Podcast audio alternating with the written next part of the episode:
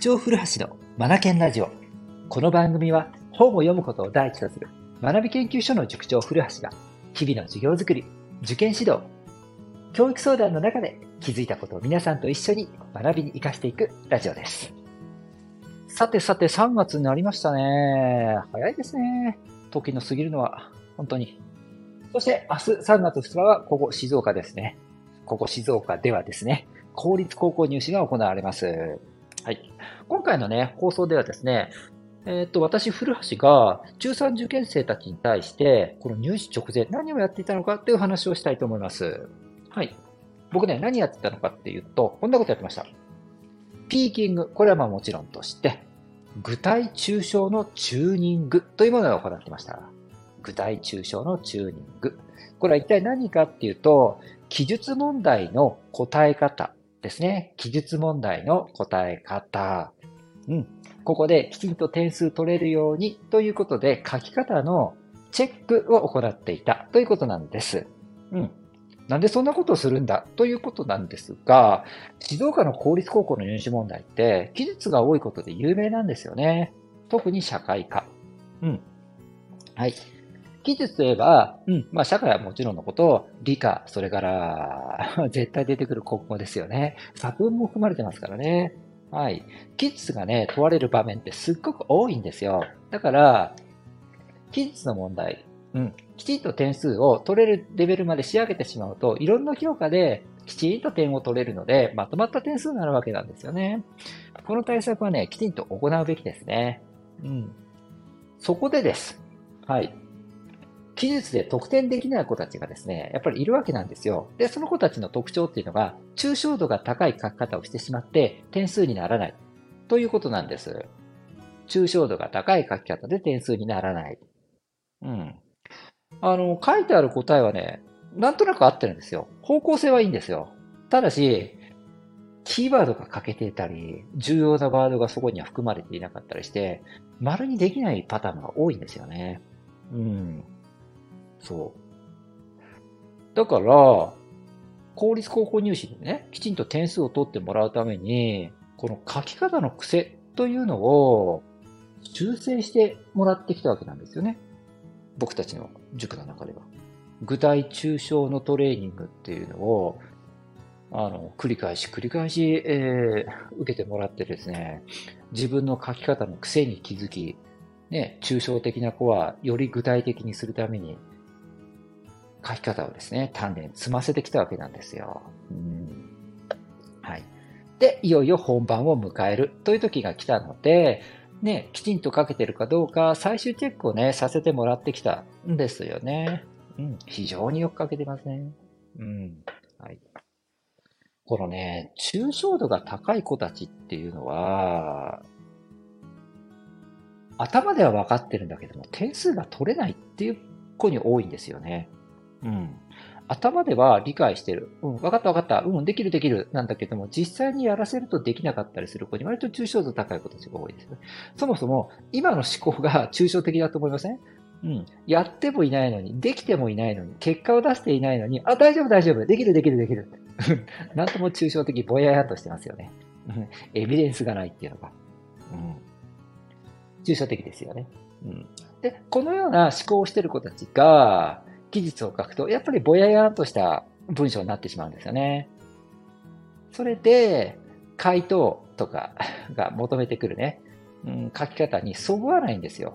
言葉が足りなかったりしてね。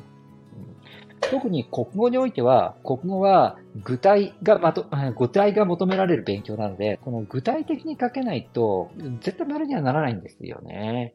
うん。抽象的な子、自分の頭の中では、え、俺、相手に分かるように具体的に書いたんだけど、とかって大体強く 言い返してくるんですが、いやいやいや、そのレベルが、基準が違うんだよって話なんですよね。うん。で、そのことを気づかせてあげなくちゃいけなくてってことで、本人のね、あの、受験生たちの思考の癖をこう変えるってことになってくるので、大事なんですよね。うん。でもこれやらないと、社会の記述もできない。理科の記述もできない。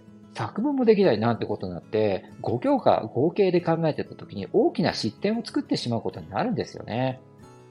もっと言ってしまうと、回答解説を使った丸付けの場もですね、非常に痛いものがあってですね、つまり、丸付けの仕方が全然生産性を生まないものになってるんですよね。どういうことかっていうと、特に記述の問題。自分で問題を解いた。さあ、回答、解説取り出す。丸付けをしてみよう。ページを開いた。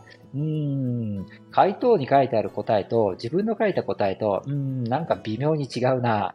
うーん、微妙だから、うん、うん、いいでしょう。丸。よくわかんない理論で丸になっちゃうんですよね。はい。よくよく読んでみると、意味を履き違えているので、丸にはならないというケースがあったりとか、重要なキーワードが欠けていたので、丸にはならない。こんなケースもあったりするわけであって、うん。この微妙だけど丸というね、このアバウトな考えもしがちなところがあるので、抽象的な子たちはですね、こんなところでも学力が積み重なっていかないって現象が起きてしまうんですよね。勉強をやってるのに一向に上達しないとかね、よく起きるんですよね。うん。ということでですね、この具体抽象、これをね、あの、トレーニング積むって非常に重要なことなんですよね。はい。で、えっと、今回はですね、入試直前、どんなことをしていたかっていうと、この具体抽象の、あの、チューニング、うん、問題が求めてる具体のレベル感で答えられるかどうか、ここをですね、最終的にチェックをさせてもらったっていうこと。非常によくできてましたね。うん。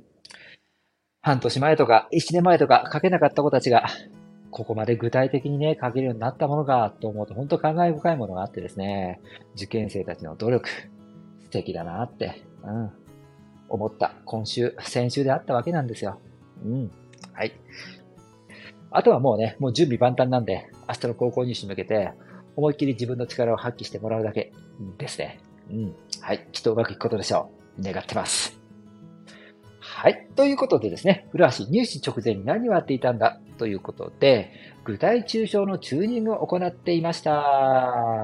という話でした。はい。この番組が気になった方は、ぜひフォローをお願いいたします。あ、そうそう、この番組なんですが、僕ね、お伝えするのを忘れていたんですが、あの、スタンド FM だけでなくて、他でも聞くことができるんですよ。他ってどこかっていうと、あとね、2箇所あって、えっ、ー、と、1つ目が、あの、Apple Podcast です。だから、iPhone とか、それから iPad 系ですね、Apple のデバイスお持ちの方はですね、Podcast っていうアプリがありますので、そこから聞くことができます。はい。それからもう一つが、Spotify ですね。Spotify でも配信をしていますので、こちらでも聞きます。あの、音楽サイトですね。うん。はい。あちら、Spotify をご利用されている方も、僕のこの番組を聞くことができます。はい。そちらだとフォローができるのかな？どうなのかな？ちょっとよくわからないんですが、はい。うん。あの、いずれにせよですね、聞きやすい形をとっていただけたらなと思います。はい。では、最後までお聴きくださり、本当にありがとうございました。レイドマラーモアチェイサグループ、素敵な一冊を。